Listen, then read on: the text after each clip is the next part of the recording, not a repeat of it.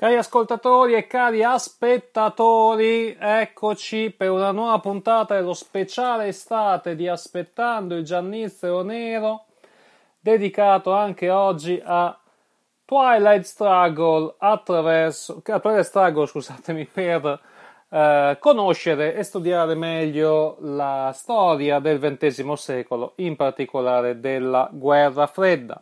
Siamo arrivati al eh, secondo round del terzo turno e la situazione vede gli Stati Uniti in vantaggio di 5 punti, il DEFCON è a 2 e ancora nessuna operazione militare effettuata. L'altra volta avevo già anticipato quale sarebbe stata la mossa dell'Unione Sovietica, ma adesso la andiamo a vedere direttamente. Eccoci qua, crisi di Suez. Allora, crisi di Suez um, sostanzialmente avviene proprio nel 56, che è l'anno che stiamo vedendo in questo momento. Uh, è appena conclusa, la, cioè appena conclusa, sta uh, concludendosi la rivolta ungherese nella maniera peggiore per i tentativi uh, ungheresi e la cosa avviene tranquillamente anche perché il blocco occidentale non prende iniziative per, per eh, saluto Lorenzo, ciao Lorenzo Nannetti, il nostro esperto di politica internazionale, spero che le trasmissioni, oddio mi stai dimostrando con tua presenza che ti interessano, ma spero che stiano continuando a essere interessanti. Quindi stavo dicendo, um, mentre appunto si andava verso la fine dell'insurrezione ungherese, le altre potenze invece erano impegnate, erano, erano, distratte, diciamo così, la potenza occidentale in particolare, da quello che stava avvenendo invece in Medio Oriente. Eh, c'è protagonista in questa situazione è l'Egitto di Nasser, che abbiamo già visto che era messo appunto i suoi due punti di influenza sovietica in Egitto. In questo momento nel nostro gioco l'Egitto ha due punti di influenza sovietica e due punti di influenza, di influenza um, americana. Cosa fa uh, Nasser? Sostanzialmente inizia a avvia, avvia, avvia una serie di riforme per modernizzare e promuovere l'industrializzazione del paese, quindi tenta la ridistribuzione della terra, tenta la nazionalizzazione delle principali imprese, appunto così capiamo tutti da questa sua politica il perché quando lui arriva appunto eh, riduce presen- l'influenza statunitense e aumenta quella sovietica. E mh, mette però comunque anche in atto le politiche laiciste e subisce un tentativo di attentato da parte dei fratelli musulmani che a quel punto ne approfitta per sciogliere il movimento, sono sempre loro, eh. poi ritorneranno e, e, ogni volta, poi Lorenzo conosce la situazione meglio di me, non voglio dire eccessive, eccessive sciocchezze, è un, comunque un movimento fondamentalista egiziano che nasce nel 1928 il cui, che, che predica l'osservanza dei principi del Corano per liberarsi dal colonialismo occidentale e che ha come obiettivo l'unione complessiva delle nazioni arabe, insomma, una, come in questo caso ha una sua parte, diciamo così, più moderata, che è quella che interviene anche nel governo egiziano e nel Parlamento, quantomeno egiziano, e c'è una parte invece un po' più estremista che viene spesso accusata di attentati e viene vista come comunque sia una conformazione, o comunque è stata vista come una conformazione potenzialmente terroristica. Uh, Us- Nasser cosa fa? Oltre a sciogliere il, uh, oltre a sciogliere il movimento, uh, estromette dal governo Naguib, quello che aveva fatto il golpe insieme a lui nel 52, che accusa di complicità nell'attentato.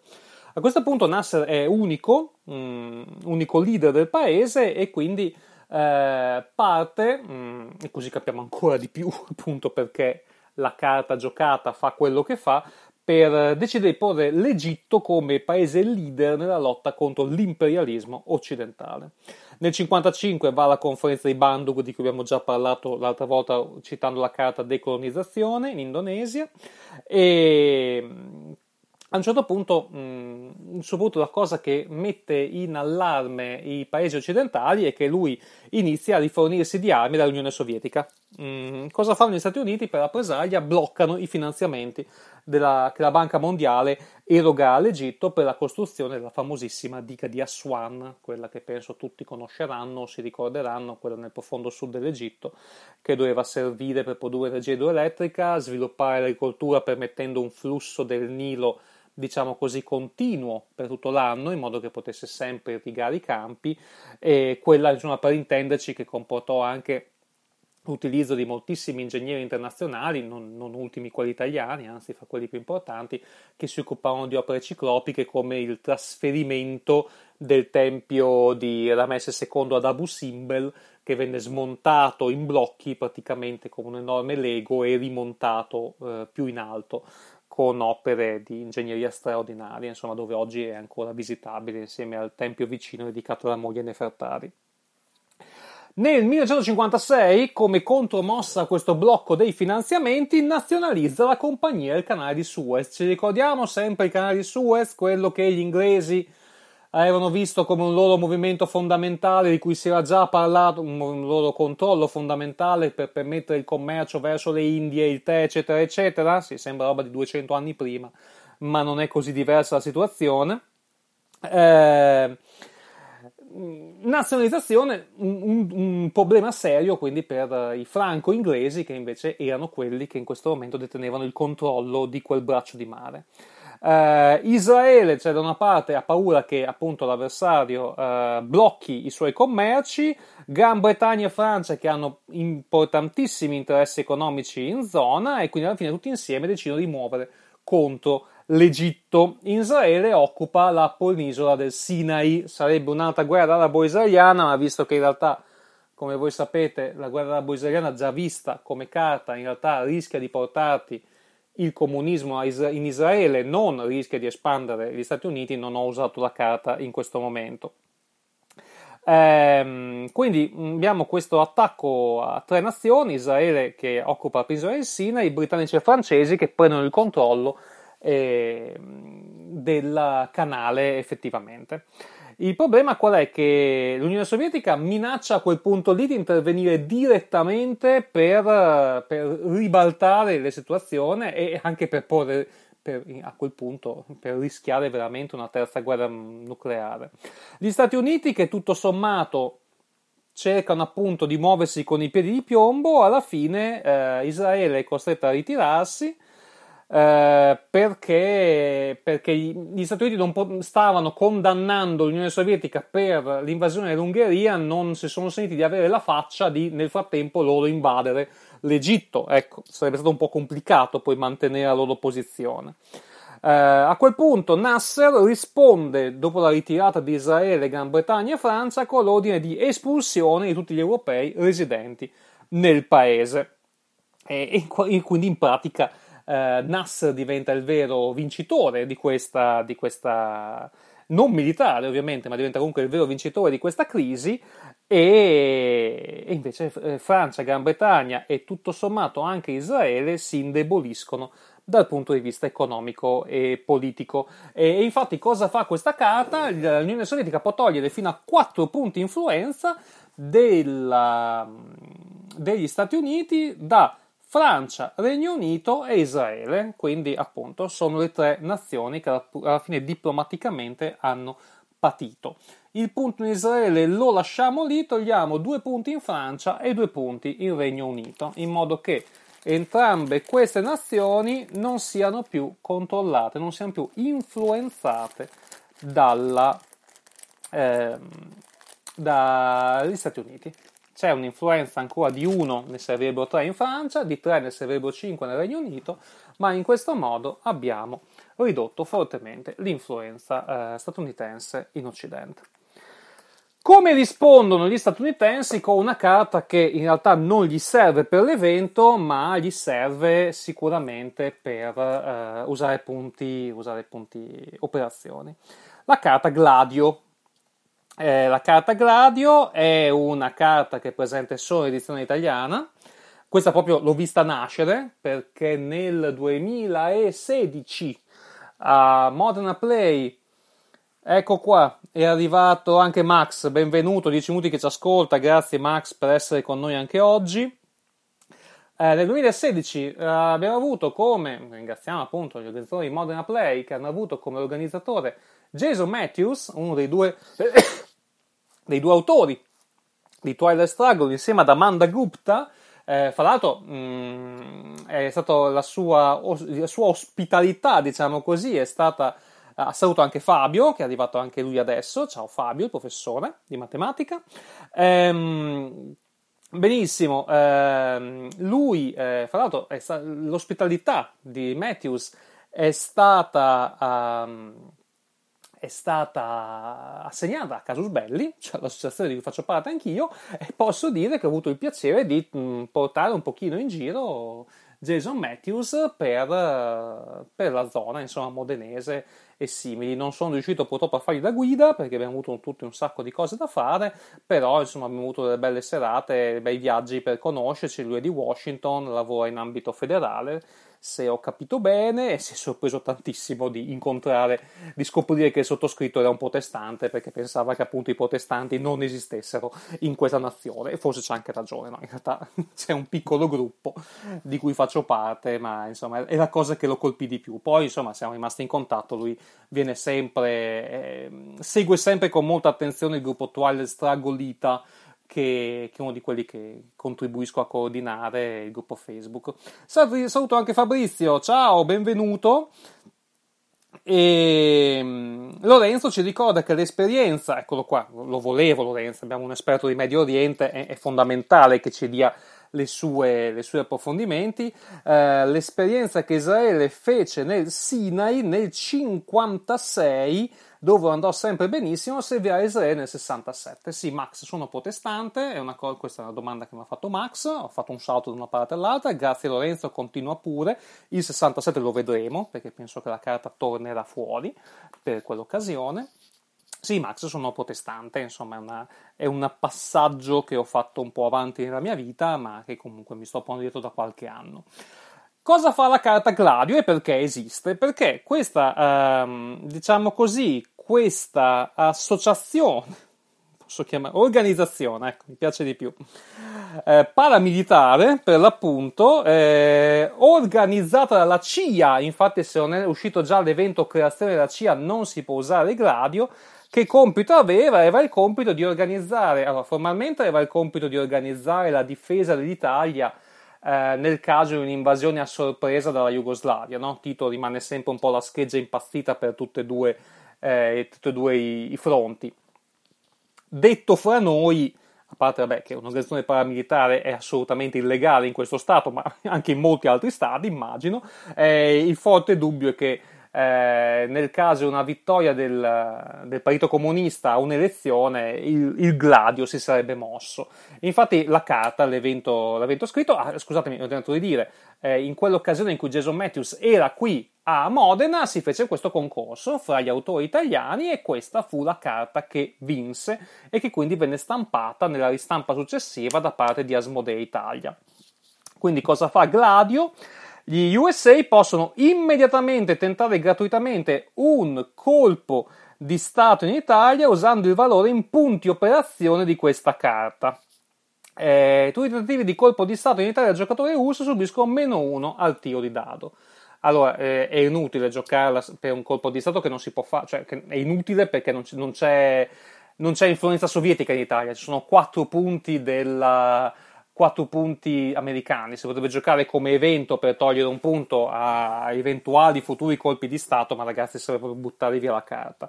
Quindi non lo facciamo, abbiamo parlato comunque dell'evento, ma spendiamo i due punti per gli Stati Uniti. Due punti per gli Stati Uniti che a questo punto siamo praticamente obbligati a rimettere in Francia per difenderci dall'influenza che potrebbe arrivare dall'influenza comunista dall'Algeria. Quindi adesso la Francia è nuovamente sotto il controllo eh, sotto il controllo americano. Eh, Max mi dice sei protestante, ecco perché ti piace i stand. Sì, aggiungo anche che quando gioco ai stand spesso col protestante vinco, come può testimoniarti Mauro Faina. Eh, una volta addirittura giocando in tre e tenendo quindi la coppiata protestante completa, ehm, eh, Lutero Enrico VIII fece primo e secondo posto, ecco, quindi giusto per dire sì, il Race Stand mi piace anche, non solo, ma anche per quello, è comunque un grandissimo gioco. Benissimo, e quindi eh, gli Stati Uniti hanno un po' coperto la crisi di Suez, insomma cercando di andare un po' a, a coprire meglio la situazione in Francia. Passiamo al quarto round, l'azione sovietica e la destalinizzazione. Allora, io ne ho già parlato, se vi ricordate, no? La famosa riunione in cui Khrushchev eh, condannò in teoria in segreto, in privato, eh, la, la, condotta di Stalin. E poi in realtà appunto segreto privato fu poco perché la cosa si diffuse abbastanza velocemente.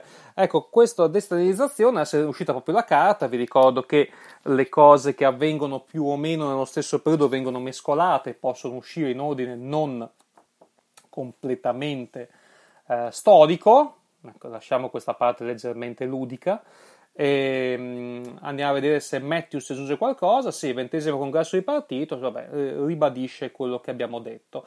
Eh, purtroppo, ecco, mm, Matthews fa bene a ricordarlo, come ho fatto prima io, a ricordare che appunto sì, ci fu la destabilizzazione, ma non fu una desovietizzazione. L'Ungheria mm, si illuse che questa che questo procedimento avrebbe permesso a loro di tentare appunto un approccio più democratico e, e ai loro si trovarono praticamente invasi e con i carri armati in casa, cosa che sarebbe, si sarebbe ripetuto 12 anni dopo con, in primavera con ancora più con ancora più attenzione da parte del mondo a Praga, in Cecoslovacchia, con lo stesso procedimento. Cosa fa la destabilizzazione? È una carta fondamentale per i sovietici, infatti l'americano cerca sempre di nasconderlo, perché? Perché può, eh, l'Unione Sovietica può redistribuire un massimo di 4 punti influenza in nazioni non controllate dagli Stati Uniti, ma non più di 2 punti influenza nella stessa nazione. Allora, sostanzialmente eh, cosa vuol dire quindi? Che riduce un po' di influenza in giro per il mondo dove magari serve meno e la sposta in aree dove altrimenti non è ancora arrivato, dove farebbe fatica ad arrivare. Serve, se non è uscito la decolonizzazione, per andare in Africa, ma l'Africa è già tutta coperta, oppure per andare in Sud America. Quindi togliamo i quattro punti, togliamo un punto dalla Siria, togliamo Vabbè, è antistorico tutto quello che ho detto, ma togliamo i due punti all'Ungheria, abbiamo un'Ungheria quasi democratica. E, e, poi togliamo anche il quarto punto, tutto sommato, bisogna cercare dei posti dove non servono molto, non ce ne sono in questo momento, togliamo il punto dal Marocco che avevo messo prima per sostenere l'Algeria, ma alla fine è più urgente andare in Sud America e mettiamo un punto che non serve per prendere il controllo di una nazione, ma comunque sia che inizia a presenziare in Venezuela, in Brasile, in Cile e in Argentina. Ecco qua, le quattro nazioni, i quattro battleground, eh, le quattro nazioni contese della, eh, Unione, della Sud America. Come rispondono gli americani? Con una carta in realtà francese, quindi prima decidono di applicare il, uh, l'evento e poi dopo uh, useranno i punti, i tre punti dell'evento. L'evento è De Gaulle guida la Francia. Allora, qui per parlare di De Gaulle bisogna fare un discorso un po' più ampio, nel senso che chi ha sentito le mie trasmissioni sulla seconda guerra mondiale si ricorderà che De Gaulle era stato, eh, aveva, il generale De Gaulle aveva guidato la resistenza francese eh, dall'estero durante l'occupazione nazista. E ehm, fra l'altro, appena conclusa la, la, guerra, la seconda guerra mondiale, eh, allora intanto facciamo un passo indietro.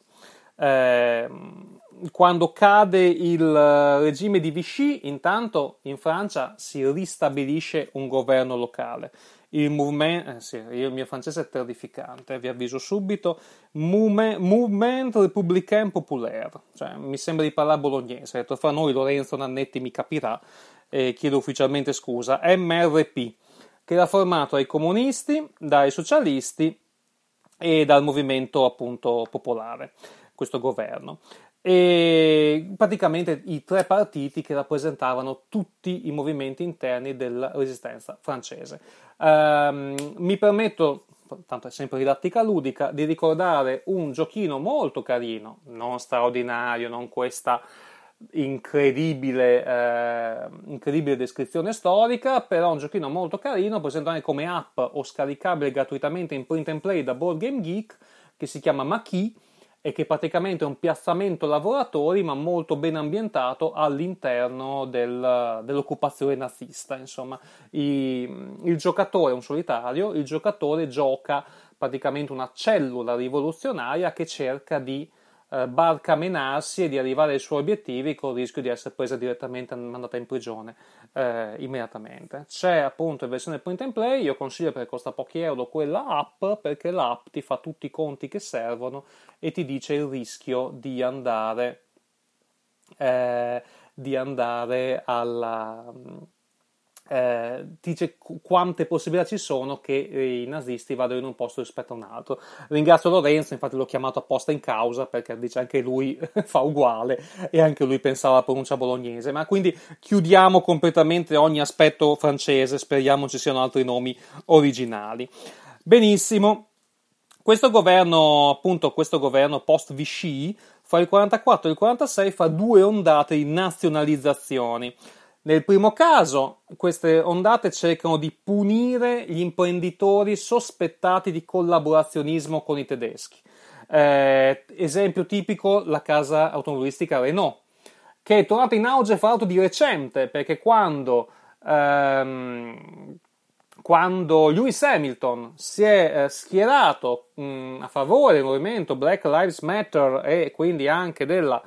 Ehm, della, appunto, della modifica, insomma, diciamo così, di certi aspetti, anche eh, che poi comportano la distruzione delle statue, eccetera, eccetera, qualcuno gli ha fatto notare che in realtà lui sta correndo per le macchine che eh, per le macchine che erano quelle che facevano per Hitler e col motore appunto che era sospettato di collaborazionismo. Più o meno la situazione è questa, potevano andare un po' più indietro, speriamo di cose di 80 anni fa, ma comunque sia, insomma, eh, questo è il livello di discussione sui social.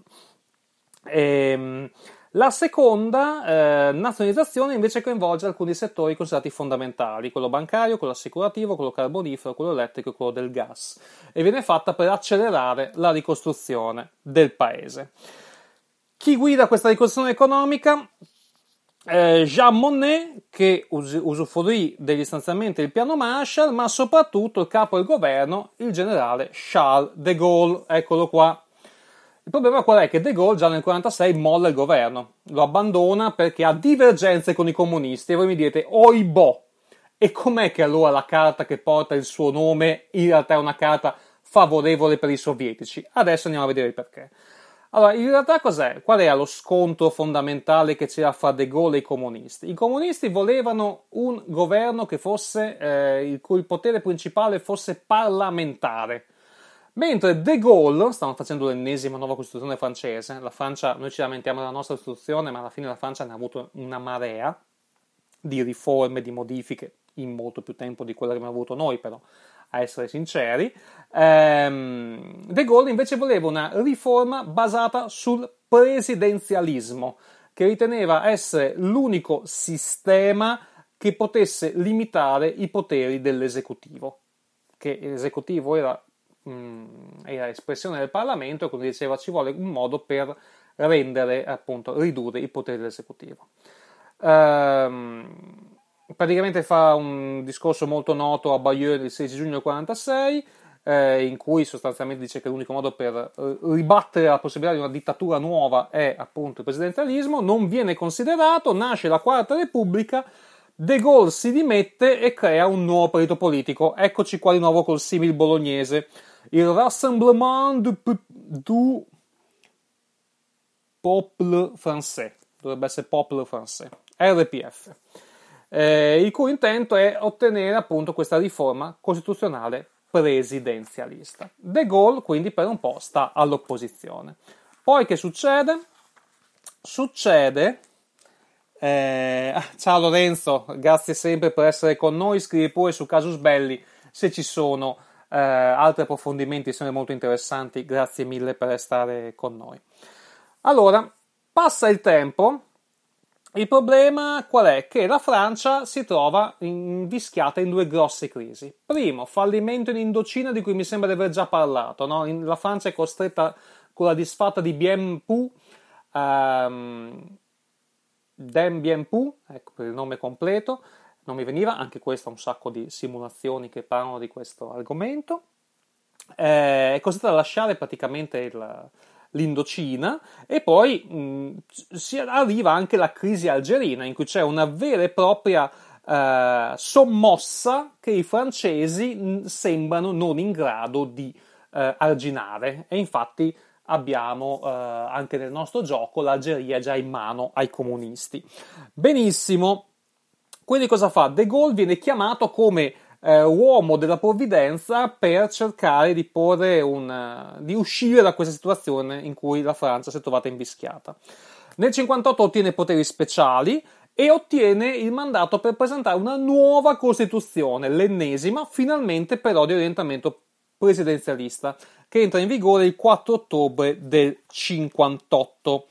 Eh, presidente ha in questo modo pieni poteri, il primo ministro viene scelto dal Parlamento.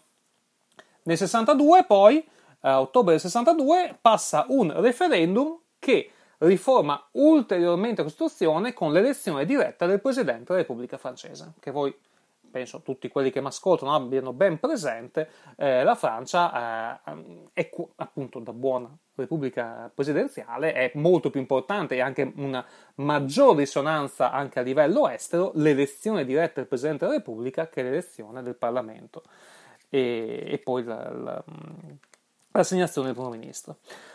Perché questa carta è eh, favorevole all'Unione Sovietica? Perché come politica estera De Gaulle si avvicina alla Germania di Adenauer, la Germania Ovest, ma soprattutto cerca una linea per staccarsi sempre più dagli Stati Uniti.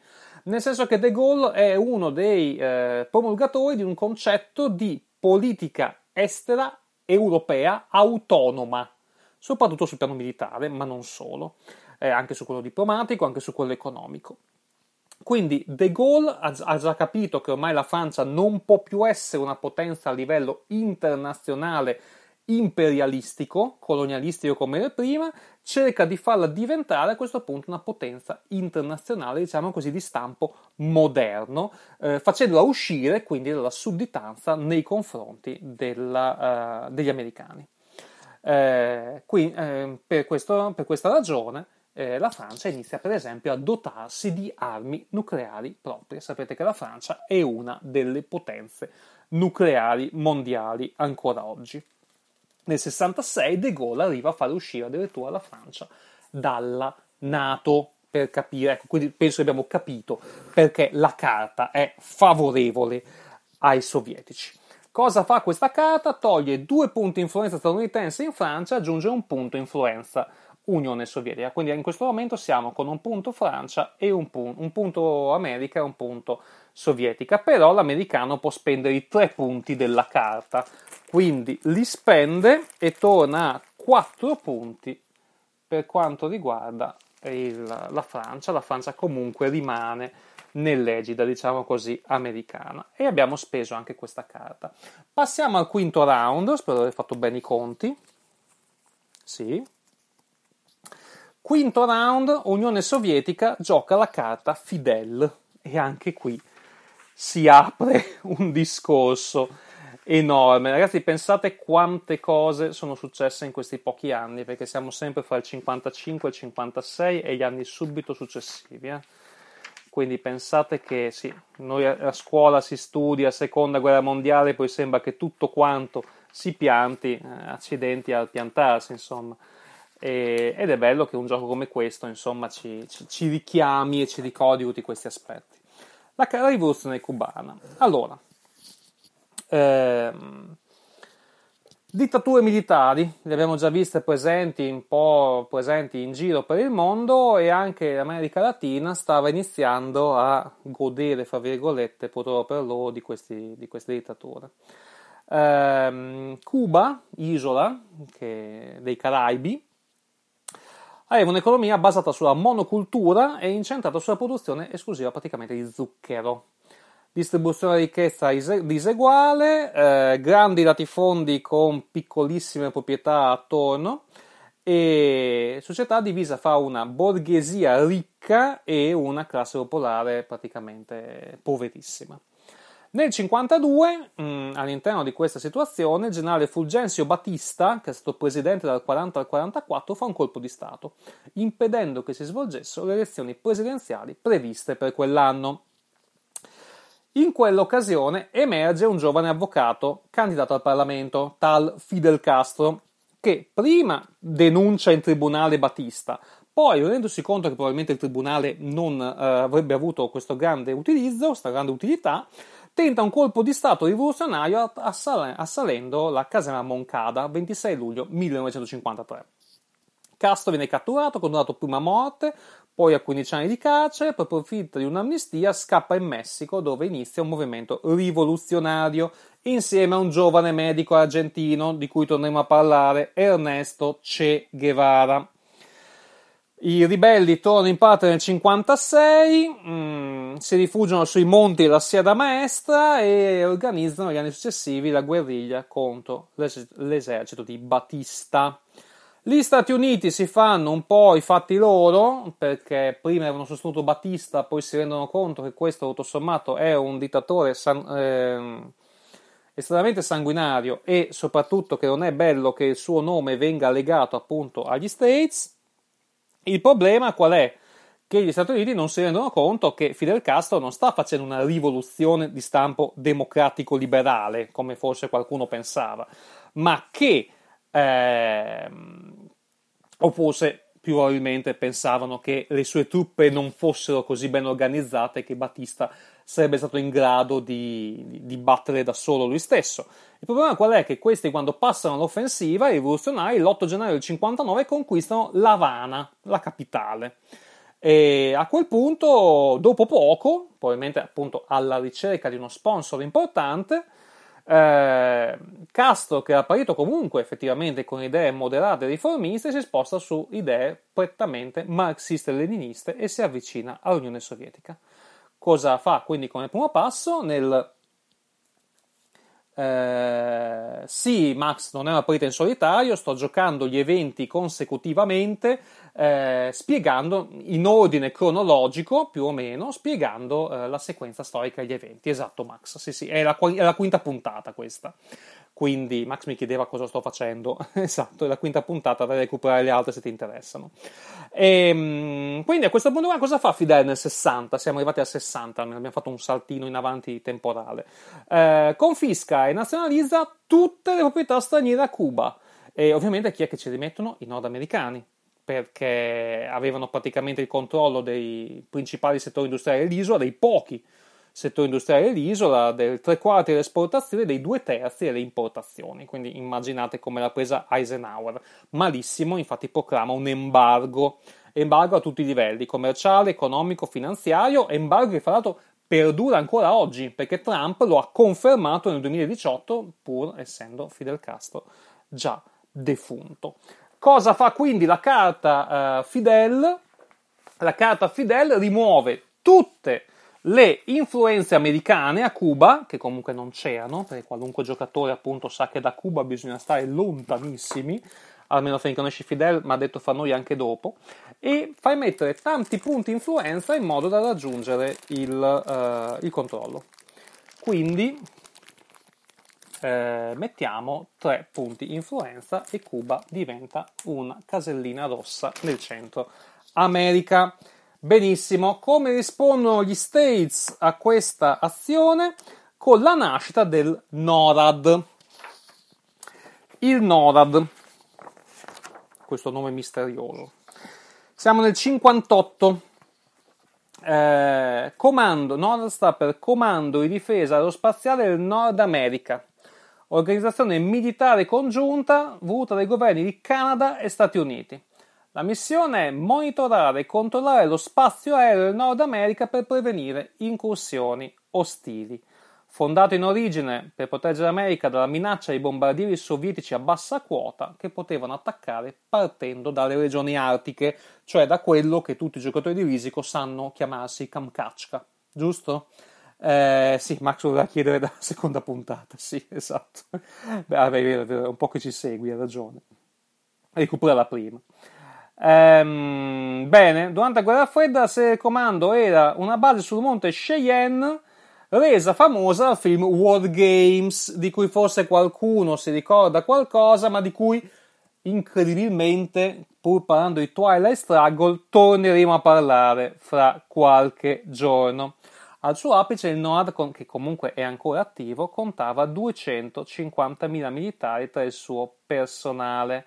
Eccoci qua, è sempre il discorso di ombrello nucleare che abbiamo già visto espandersi al Giappone, abbiamo già visto espandersi in altri ambiti e che adesso si espande anche al Canada. Cosa fa la carta? Se gli Stati Uniti controllano il Canada, cosa che sta effettivamente avvenendo, possono aggiungere un punto influenza in qualsiasi nazione in cui già hanno influenza ogni volta che il DEFCON si sposta sulla casella 2 o almeno finché non esce la carta Pantano. Quindi è una carta che permette agli statunitensi in realtà di espandere il loro ombrello nucleare e quindi di aumentare la loro influenza in giro per il mondo come quelli che possono difenderti dalle, eh, dai pericoli appunto nucleari. Ultimo round del terzo turno. I sovietici giocano il punteggio dell'Asia, che non avevamo ancora visto. Eh, perché? Perché l'Europa l'abbiamo già visto uscire, principale obiettivo della guerra fredda. Ricordo che nel gioco, se tu controlli tutti e cinque i. Se hai, no, non se tutti e cinque. Se hai il controllo dell'Europa, cioè controlli tutti gli stati contesi, i battleground, e hai comunque più stati dell'avversario, eh, con il controllo dell'Europa vinci la partita quando esce il punteggio dell'Europa o alla fine del gioco. Quindi l'Europa è l'obiettivo principale, ma l'Asia è il campo di battaglia. Guerra civile cinese, guerra di Corea, che abbiamo già visto. Vietnam, Afghanistan, che vedremo più avanti. L'Asia è il luogo dove la guerra non è stata fredda, è stata proprio calda, con, in cui, per esempio, ricordiamo, i sovietici intervengono personalmente in, in, Afghanistan e gli americani intervengono personalmente in Vietnam, quindi lì veramente la guerra tutt'altro che fredda è stata.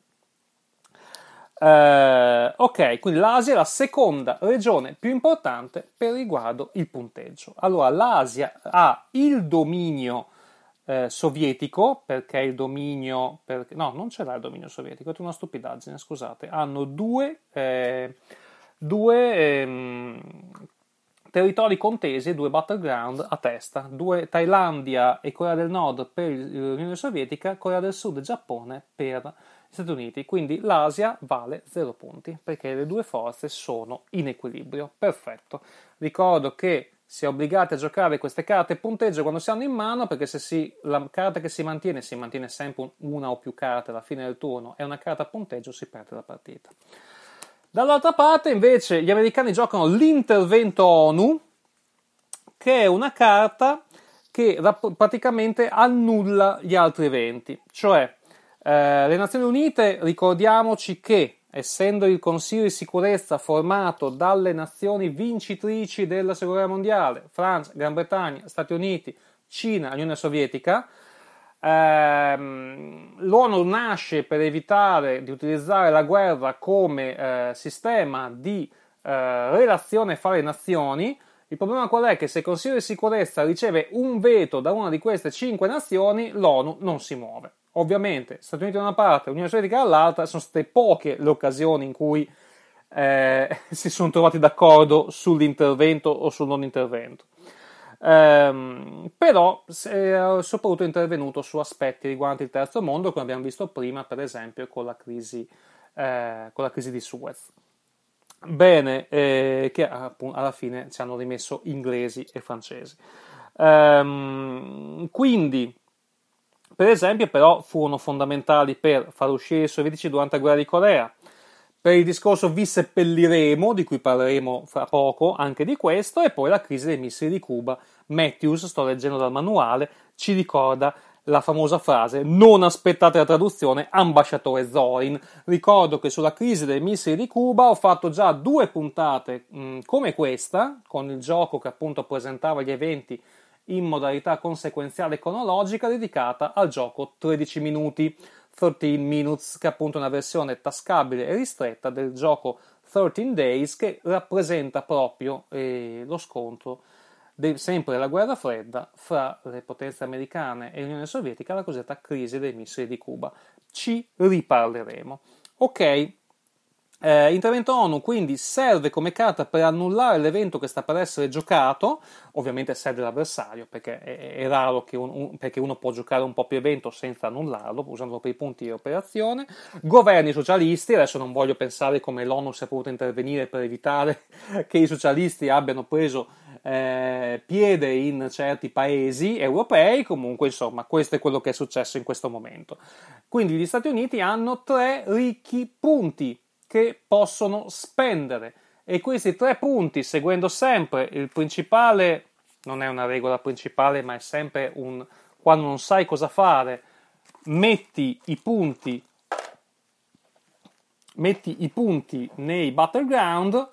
Gli Stati Uniti utilizzano i loro tre punti per andare a prendere il controllo del Sudafrica, che quindi si ritrova con 4 punti statunitensi e un punto, eh, e un punto sovietico.